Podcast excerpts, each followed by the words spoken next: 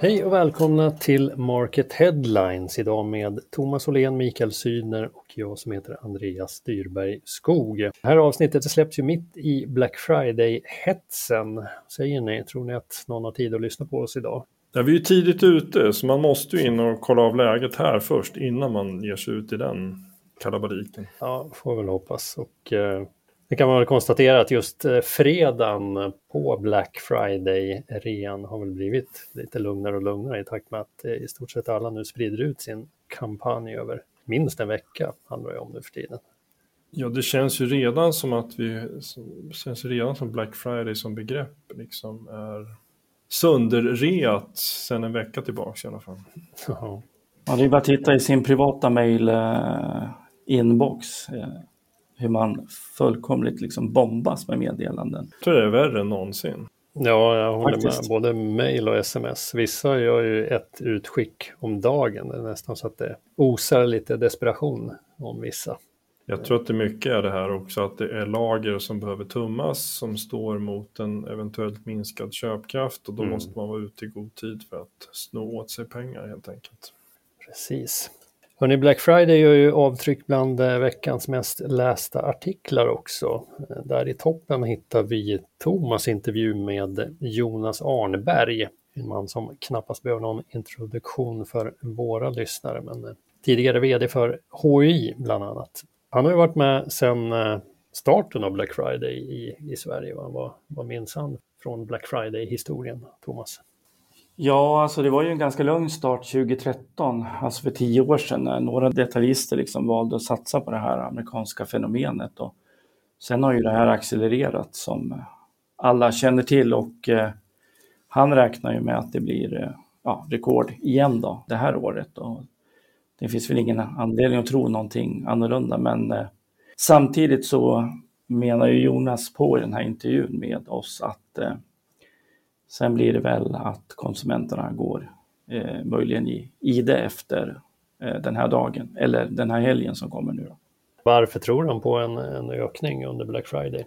Det här är väl kanske sista shoppingmöjligheten för många eh, hushåll. Jonas pratade om att eh, elräkningarna var ju lite mildare, inte så förskräckliga i oktober tack vare höstvärmen då, men så att det finns väl fortfarande ett konsumtionsutrymme kvar och som alla vet så ju, eh, kommer ju Riksbanken att, att höja räntan här eh, nästa vecka så att det lär ju slå oerhört hårt mot konsumtionsutrymmet för alla som har eh, någon form av lån eller ett bostadslån. Då, så att, men eh, fram tills dess är det väl gasen i botten om, om nu Jonas får rätt. Det har ju varit ganska blandade rapporter tycker jag i alla fall så här långt inför Black Friday. Allt från en, en del har ju tidigt gått ut och sagt att det här blir den bästa någonsin eh, till vi har fått rapporteringar om att konsumenternas planer att handla under Black Friday liksom rasar jämfört med tidigare år. Så. Men, men ska man tro kampanjhetsen som vi var inne på nyss här så kan det säkert bli en ganska bra snurr ändå tror jag. Vi får se. Facit kommer ju snart här, men eh, som du säger inför så har det varit extremt mycket blandade budskap. Man vet inte vad man ska tro riktigt. Vi går vidare, tänkte jag. Några som satsar på Black Friday som alla andra, det är EM Home och Svenska Hem. Men eh, det är inte därför de är aktuella utan det är för eh, nyheten i tisdags att Elon säljer EM Home till Svenska Hem. Eh, det var dock inte själva nyheten som ligger på topplistan på market.se utan det var vår uppföljning där vi kartlade butiksbolagen i båda kedjorna plus de 30 största aktörerna i heminredningshandeln. Det blev lite av en raket på sajten, va Mikael? Ja, det snurrade på ganska bra där kring den. Ehm, vi ser ju att det alltid finns intresse för den här typen av affärer också. Jag tror inte att det kom så oväntat att, att just Elon sålde, för det, det, känns ju lite som en främmande fågel i deras profil. Det var väl liksom att man i någon slags ambition att, att ändå renodla verksamheten. Och Svensk Köparen då, Svenska Hem, känns ju också som någon aktör som kanske har verkat lite i det tysta sådär, min känsla i alla fall. Men de lär ju få ögonen på sig ännu mer nu kanske när man helt plötsligt då är landets femte största aktör va? enligt de senaste årsredovisningarna ackumulerat då, i heminredningshandeln. Då. Mm, precis, ja, de ligger där efter Ikea, Mio, Jysk och sen är eh, Home Furnishing Nordic heter det va? Ja. Med Trademax och company. Så är man nu en miljardaktör så, så kanske man får lite mer uppmärksamhet. Mm. Från, både från konkurrenter och från andra. Sen verkar det ju inte helt eh, säkert att eh, kedjan kommer bestå av samtliga Svenska Hem och EM Home butiker. För alla hade väl inte tackat ja till att hänga med på den här affären va? Nej, det var väl både lite blandade reaktioner tror jag enligt vad, vad deras vd sa till oss. Eh, det var väl 11 stycken som hittills tror jag var klara. Sen, Mm. eh, Så vi vet väl inte riktigt hur det kommer att se ut framöver. Då, men, men överlag så var det väl mest positivt ändå tror jag. Bara knappt hälften alltså av eh, butikerna som har tackat ja. Men det är ju svårt att veta hur känslorna är mellan de här kedjorna. Men eh, när man kollar på butiksnäten så har de ju inte haft jättemycket dubbeltäckning. Att de har konkurrerat mot varandra på samma ort i alla fall. Nej, det borde ju finnas en styrka i att, att eh, slå samman trupperna mm, på någon slags nivå i alla fall. Sen är det ju som sagt ändå fria handlare rakt av. Så det är klart att de är ju liksom angelägna om sitt och sin marknad. Mm. Ja, vi får se hur många vd Marcus Scheib lyckas övertyga där. Vi tar och går raskt vidare till nästa branschkartläggning. Eh, Tredje mest lästa artikel just nu det är eh, Thomas Olens granskning av apotekshandelns bokslut. Det var en svag tillväxt i fjol enligt eh, boksluten då, som vi har Mm. redovisat på market.se. Men, och det finns väl ett antal förklaringar till det, men det som låter kanske lite konstigt, men som är fullt logiskt är ju att pandemin gjorde vi att vi höll oss ifrån varandra, eller den här sociala distanseringen som var två ord som säkert många har förträngt eller glömt vid det här laget. Och det gjorde ju att vi var ju inte förkylda och, och sjuka på samma sätt och operationer och sånt ställdes in. Men, men i år när vi får ses igen så har eh, försäljningen verkligen eh, skjutit fart. Då, så att det är en helt annan tillväxt i den här branschen under 2022. Ja, apropå tillväxt så som i många andra branscher så är det ju e-handeln som driver där va?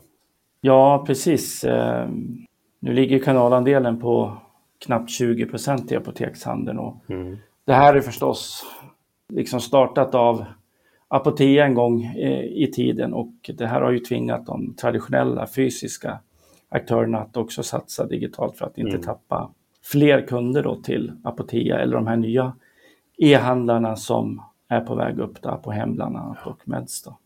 Ja, apropå eh, e-handel, där var väl eh, Hannes Hasselroth var väl ganska drivande i eh, Kronans Apoteks stora digitala satsning för några år sedan. Va? Honom har ju du pratat med, Mikael Syner.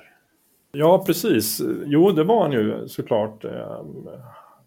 Så Samtidigt någon form av omnitänk där också, att man ska ha en enad front och så vidare, i, både digitalt och i de fysiska apoteken. Då. Ehm, men, men eh, för att haka på det här med det digitala, det är lite intressant att se. Eh, en klar utmaning är ju såklart att någonstans ändå behålla den här mängden apotek som finns idag.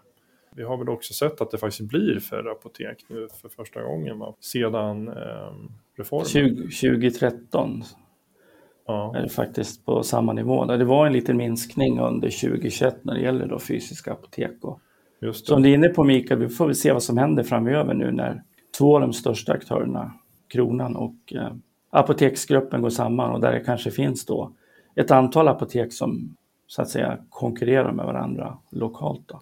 Ja, och det, det är ju rätt så, man måste ju ändå bli lite imponerad när man tittar i perspektiv på hela apotekshandeln, att Apotea ändå har en omsättning på 4,5 miljard. Utan att ha ett enda fysiskt apotek.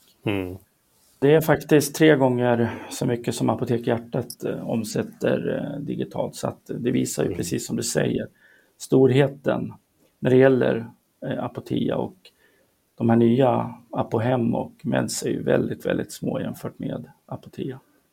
Ja, de är ju inte i närheten och eh, får vi se, de, de, de har en lång resa kvar om de ska ens komma i närheten av Apotea. Men, men det är det är som sagt en otroligt imponerande position ändå måste man ju säga. Vi har som sagt mer apotek på sajten. Eh, Mikaels intervju med Hannes Hasselroth ligger ute och det är eh, fler artiklar om apotekshandeln på gång så håll utkik där om ni vill veta mer om den branschen. Sist men inte minst, där har vi en artikel eh, som mer eller mindre delar tredjeplatsen med apotekskartläggningen just nu. Det är eh, Rissos vd-byte där Lars Finns nu lämnar och ersätts av internrekryterade Jonas Stille. Säger ni, finns det något som kan rädda Risso i det här läget? Har de inte förverkat de här nio liven snart? Det känns väl nästan så. Det är konstgjord andning. Det känns ju som att det där företaget är nära att gå under när som helst. Det, det är ju liksom ingenting som har fungerat. Eh, det, det, var ju tufft för dem redan innan pandemin och pandemin har ju fullkomligt liksom knockat dem och de har kämpat stenhårt i de här två åren som Lars Finns har varit vd också. Att han vill kliva av är väl liksom inte så konstigt. Har man, har man stått i en sån storm i två år så är det nog dags att tacka för sig. Jag pratade faktiskt med honom om det och han sa det är helt på hans egen begäran också att, att det är han som slutar helt enkelt och att han säger att det är kopplat till, till så mycket actions som har skett under de här två åren. Han tycker det känns med bra timing att lämna över till, till andra. Då. Ja, det måste ha varit eh, väldigt intensiva och tuffa år för honom, det här uppdraget. Ja, han eh, pratar om både eh, gråare och färre hår. okay. Det kan man ju förstå. Ja. Ja, vi får se om eh, Stille och kompani kan få ordning på Risson. Men eh, nu så är det dags att avsluta för idag. Vi önskar väl alla en trevlig helg och lycka till under Black Weekend. Hej då! Adjö, ja. Adjö, ja.